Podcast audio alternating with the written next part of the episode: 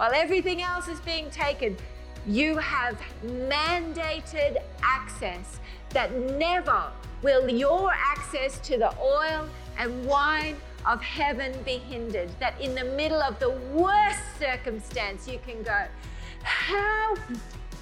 Ah, God is for me. Who can be against me? Today with Katherine Ruonala. Well, I was sharing the other night about happy thoughts.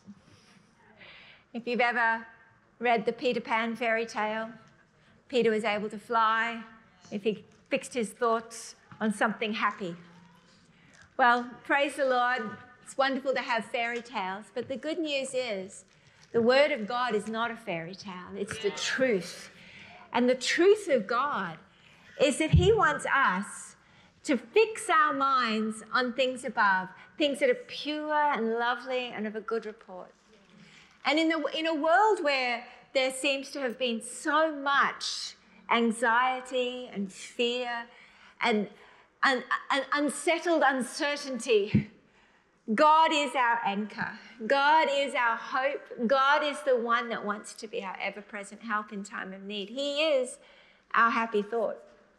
And in the middle of the night, when the thoughts are coming, and you're, and you're feeling yourself going down a negative trail, know that there is a war going on. The enemy wants to take you into despair, into discouragement, into unbelief, and into fear. It's a very human thing, but our God, He says, I have made a way for you where there seems to be no way. He says, I am your peace, that He is perfect love who casts out all fear. Hallelujah. And He wants to be your help. In the middle of the night, when you feel like you're drowning, ah, help me, I'm drowning. He's there saying, Look at me. Remember Peter when he was stepping out on the water? Everything was fine until he started to behold the wind and the waves. And then he started to sink down. My sister wants me to go paddleboarding, and I'm like, It's cold. She says, Well, you don't go in the water. I'm like, Yeah, but what if you do? If you're thinking about the water and the winds and the waves and the circumstance, that as soon as he put his eyes there, he began to sink. And Jesus immediately rescued him. He immediately had him by the hand. Instantly, he was back in the boat. And you know, that's the thing God does. As soon as you cry out, help! Jesus is there saying, Here, I'm right here. And he is our solid ground. Hallelujah. When we go, oh, I'm sinking, I'm sinking. He's like, mm, I gotcha. I gotcha.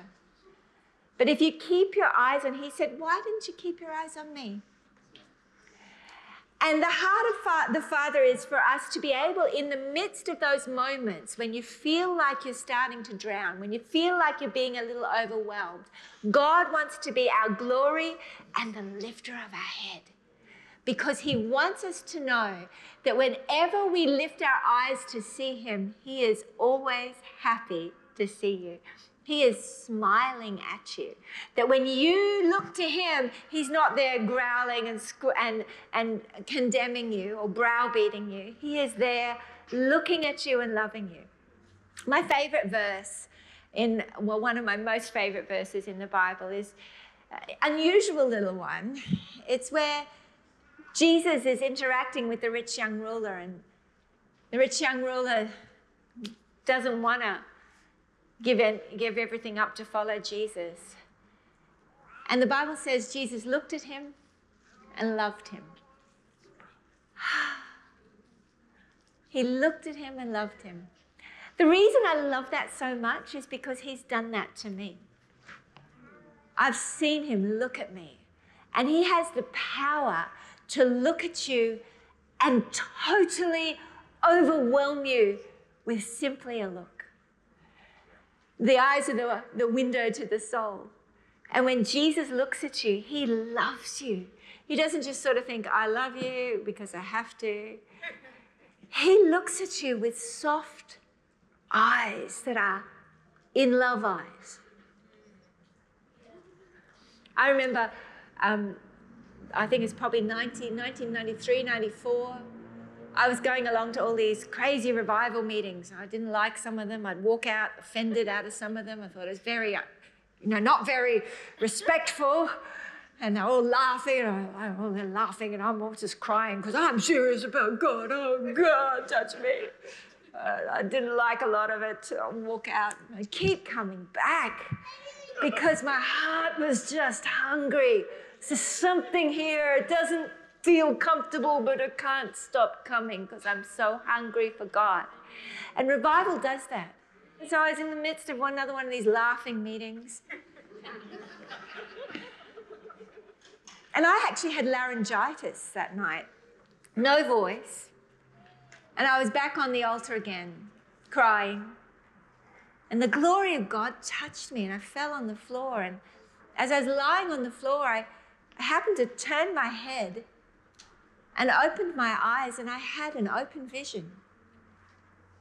This might seem strange, but I tell you, it so deeply impacted me. Lying on the floor next to me was the Lord, and He was looking at me in the face. And the way He looked at me. Have you ever seen someone that's silly in love? They're just like besotted, and their eyes are just soft that's how he looked at me. And I lost it. I laughed. I cried. I laughed. No one could hear me because I had laryngitis. I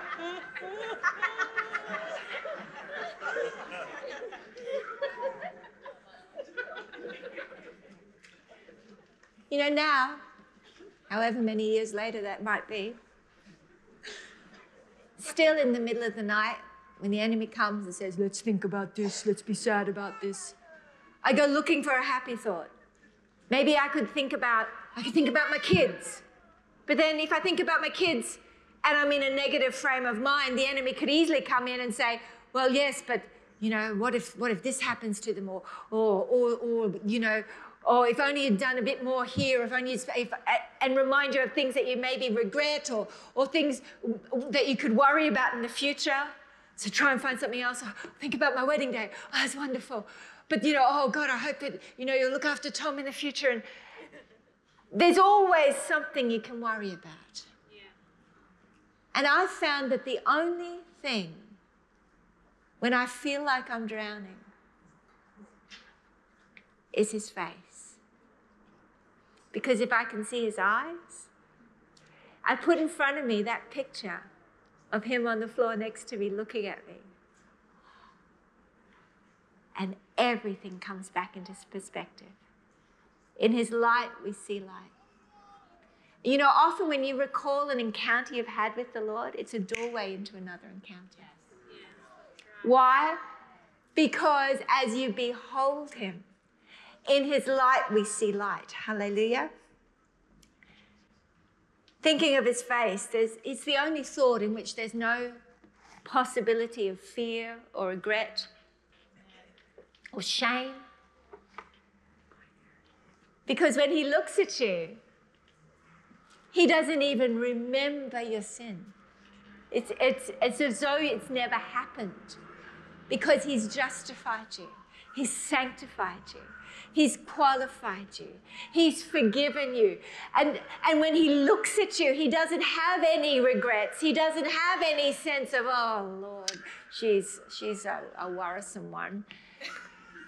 He looks at you and He is full of love, overflowing with love.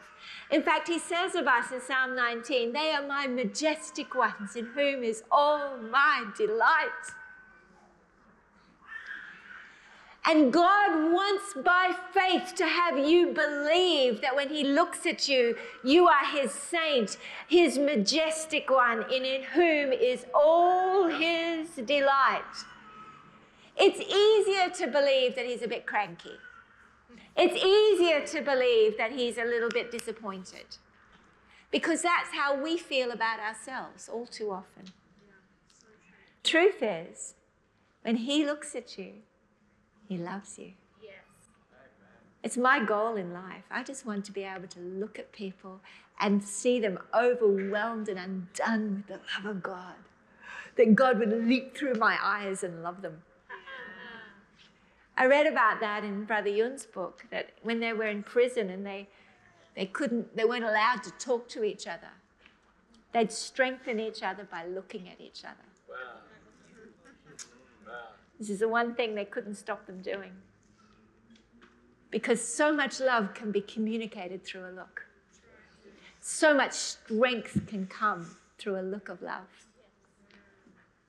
Psalm 27 is one of my favorite Psalms, if you want to have a look there. We've been talking a lot about the key of David. David had a connection with God. Saul, he didn't have a connection. He had a belief in the exist- existence of God. He knew the necessity of having God on your side, but he didn't approach God himself personally. Even when he was rejected even when things went bad. Instead of going to God, going, Oh God, why have you forsaken me? Please don't forsake me. Come, help me. He never cried out to God himself. He'd cry out to a prophet or he'd go to a, a, a medium or somebody to try and get some connection with God. But the key of David is that you and he would talk face to face.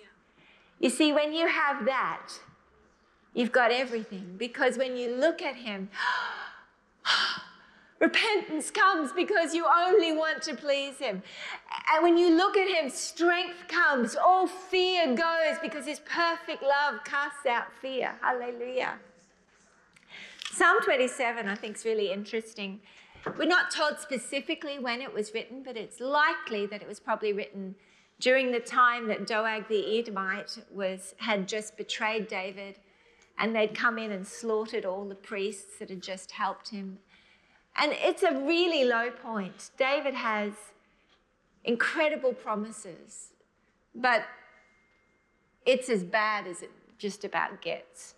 He's being hunted by the king, he's been slandered and lied about. The army that he's been anointed to lead has been told that he's a traitor. People are being killed for his sake. And it's, it's devastating, but this is what he writes. I love it. The Lord is my light and my salvation. Whom shall I fear? The Lord is the defense of my life. Of whom shall I be afraid? When evildoers came upon me to devour my flesh, my adversaries and my enemies, they stumbled and fell. Though a host encamp against me, my heart will not fear.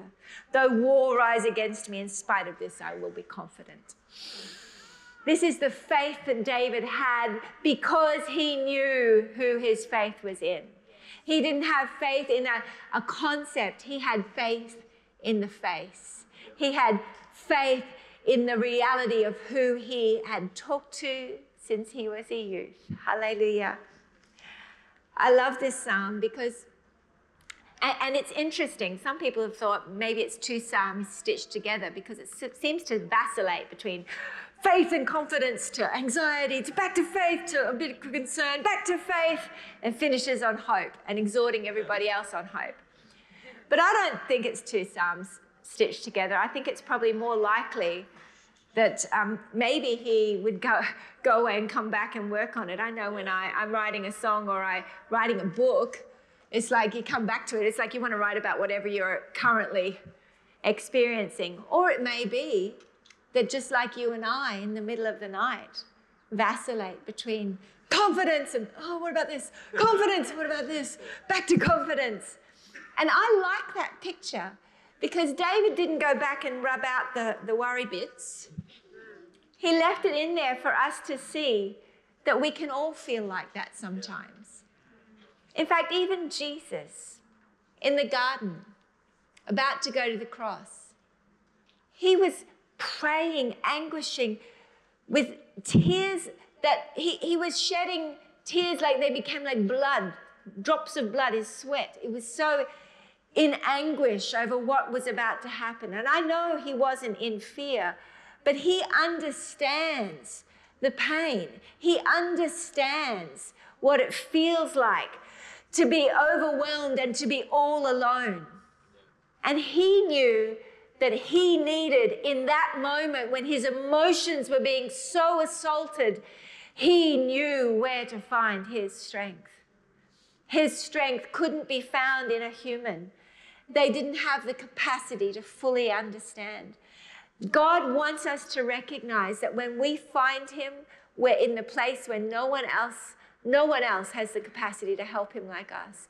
And we find that supernatural strength. God will strengthen you every single time. It was the key of David. David found God in the place in Ziklag where he was abandoned by everybody, had lost everything. It was as bad as it gets. And yet, after he had cried, and he did cry, says David strengthened himself in the Lord his God. Not just the God of Israel, but his God. This is the key. He says this one thing I have asked from the Lord, that I shall seek, that I may dwell in the house of the Lord all the days of my life, to behold the beauty of the Lord and to meditate in his temple. David's been banished from the temple, he's been banished from the people. And instead of praying, one thing I've desired, that I would be left alone by the king and that he'd fulfill all his promises for me. No, the one thing he's desiring is to behold the beauty of the Lord. Why? Because he knows that if you seek first the kingdom of God and his righteousness, all these things will be added. That there is only one thing that's needful. There is only one thing that will satisfy your soul. I remember years and years ago, um, going to pray one night. And I'm praying all the different things, praying all the things. And I still was feeling this. Mm. And so I just said to God, What do I want? So I'd asked about everything I could think of. What is it? What do I want? And I heard him speak. In fact, it was such an amazing night. I'd walked into my room to pray and I saw an angel waiting in the room for me. And I was, God's more excited about your prayer time than you are. Yeah. And I'm praying, I'm praying, asking all these things, and it just, oh, what do I want, God? And He said, You want to be loved. Yes, yes that's what I want. Oh, and as I opened up my heart and got real and vulnerable with God and said, Yes, that's what I want, He said, Yes, that's what I want to give you. And as His, uh, his love overwhelms our heart, then suddenly we're overwhelmed afresh with love for Him and we respond. We love because He first loved us. And the glory of the Lord came in the room and it was magnificent. David understood this. One thing I've desired not because I'm holy and religious and this is good, because yes, I should want this. He knew that that was the one thing that his spirit was crying for. That was the one thing that he needed above everything else because you can get it all. You can get all the promises fulfilled. You can have everything happen for you.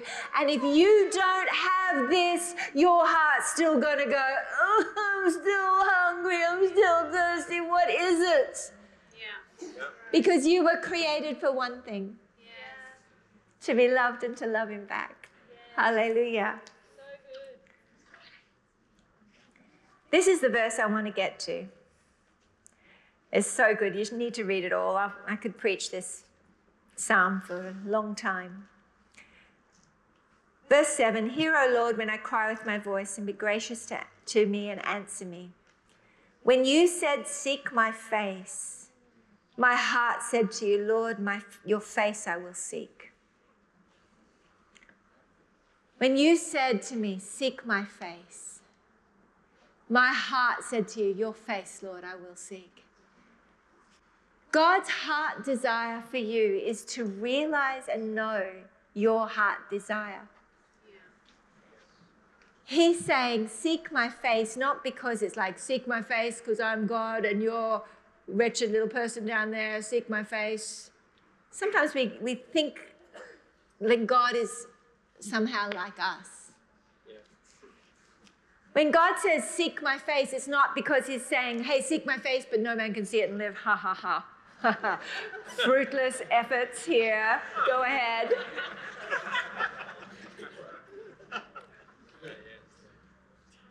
he says, seek my face because he knows that David knows that that's what he wants above all else. And the Bible tells us seek and you will find. Amen. I will be found by you. Jeremiah tells us, I seek me and I will be found by you. The Bible tells us all the way through the book, Old and New Testament, seek me, I will be found by you. And God's desire is that you would know and recognize by the spirit of wisdom and revelation, the eyes of your understanding would be set on fire, set alight to go, ah, there you are. I know who I'm talking to. Ah, yeah, God. You're my help. You're the only one who understands everything, and I love you. Thank you for your help. And I, as you look and you read this psalm, it's fascinating. He says, When you said, Seek my face, my heart said to you, Your face, O Lord, I shall seek. Don't hide your face from me. Don't turn your servant away in anger. You've been my help. Don't abandon me. Don't forsake me, O God of my salvation. For my mother and father have forsaken me, but the Lord will take me up. In other words, he's going, Oh, it's, it's hard. I, I love you. Oh, it's hard. It's hard. It's been hard. It's help me, God. It's, I feel very alone. It, he's not exaggerating. He had to send his parents to Moab so that they wouldn't be killed. And he's, he's got nothing and no one. But God will take me up. When I haven't got even the closest ones to me, even when my mother and father forsake me, you will take care of me. Even when I haven't got the ones that should be there for me, cheering me on. Even when nobody believes in me. Even when nobody is for me. In this I will be confident. My God is for me. Amen. My God is for me. Hallelujah. My God will help me. He will strengthen me. He says, Teach me your way, O Lord, and lead me in a level path because of my foes. Don't deliver me over to the desire of my adversaries. For false witnesses have written, risen against me, and such as breathe out violence. I would have despaired unless I had believed that I would see the goodness of the Lord in the land of the living. Amen. Wait for the Lord. Be strong and let your heart take courage. Yes, wait for the Lord. Woo. I love that he wrote this psalm before he was king. While he was still in the wilderness, while he was still being slandered, while he was still being hunted, while he was still being rejected. He says, I would have lost hope unless I had believed that I would see the goodness of the Lord in the land of the living. You know, the Bible promises us that He makes all things work together for the good of those who love Him and are called according to His purpose. That there is nothing that the enemy can bring against you that God won't cause to work for your good. That if God is for you, who can be against you? That God, your God, will cause you to triumph, that He'll cause your heart to take courage. But you have access to what the world doesn't have access to. Revelation 6 6, in the middle of all the bad, sad, scary outpourings and bad stuff, it says right there in the middle do not harm the oil and the wine. While everything else is being taken, you have mandated access that never will your access to the oil and wine of heaven be hindered. That in the middle of the worst circumstance, you can go, How? Ah. God is for me. Who can be against me? My God causes my heart to take courage. My God is for me. You are my light and my salvation. Of whom shall I be afraid? Though an army encamps against me, in this I will be confident. Oh, one thing I have desired. Yes, God, this will I seek that I may dwell in the house of the Lord all the days of my life to behold your beauty that so, like Stephen, in the midst of all the accusations and the horror, had his face shining like that of an angel because he had access to the oil and the wine. He knew how to put the face of Jesus in front of him. He knew how to seek his face and find it. And when you've got that, you've got everything. The enemy comes in, and God says, Seek my face. And you lift up your face, and the enemy turns pale. Ah, run away. Because in his presence there's fullness of joy. As you behold his eyes, the perfect love of God casts out all fear. In his light, you see light. Hallelujah. And you say, I am full of power by the Spirit of the Lord. Let the weak say, I am strong. Hallelujah. You know, you have control over where your thoughts go. The Spirit of God in you as a born again believer has given you the spirit of self control. That means when you feel like you're spiraling down into negativity or fear or despair or discouragement, and the enemy is surrounding you and giving you all sorts of reasons to think about this bad, bad, bad, sad, scary thing. Think about this. Ah, oh, let's regret this. Let's think about that. If only this, if only that. Oh, Anybody know these voices? They are unwelcome trespassers who need to be told, ah, ah, ah, ah. I know who you are. Get out of here in the name of Jesus. I'm, I'm going to put before me my happy thought. Hallelujah. I want to finish today's program by telling you this powerful story. Our friend James was on his deathbed with last stage bowel cancer when the impossible happened. James had cancer in his bowel, in his lungs, in his lymph nodes. They'd done an operation to remove the, the main tumor, but then the bowel stopped working. And the doctor said he had about 48 hours left to live. Well, we went in and we prayed. He looked so bad. I said, James, you look terrible. Let's take a photo. This is going to preach really well. And we celebrated, we worshipped, and we left. We didn't see anything in the natural happen at that stage. But then the following night, Jesus walked into his hospital room. He had a seven hour encounter with God and woke up well. Today, seven years later, James is still cancer free, teaching, prophesying powerfully in our church. And I want you to know that even when it seems like there's no hope, God can still move. I love mentoring people, and I get requests from people all over the world for mentoring. And so we have a monthly partners mentoring Zoom that is just so life giving. We see uh, all our monthly partners come together. We, we do a couple through the month for different time zones so that you can ask questions and we can have discussions about the latest thing the Lord's saying and doing.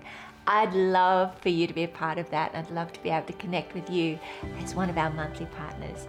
If you want to join and be a monthly partner today, go to the website. I'm looking forward to seeing you.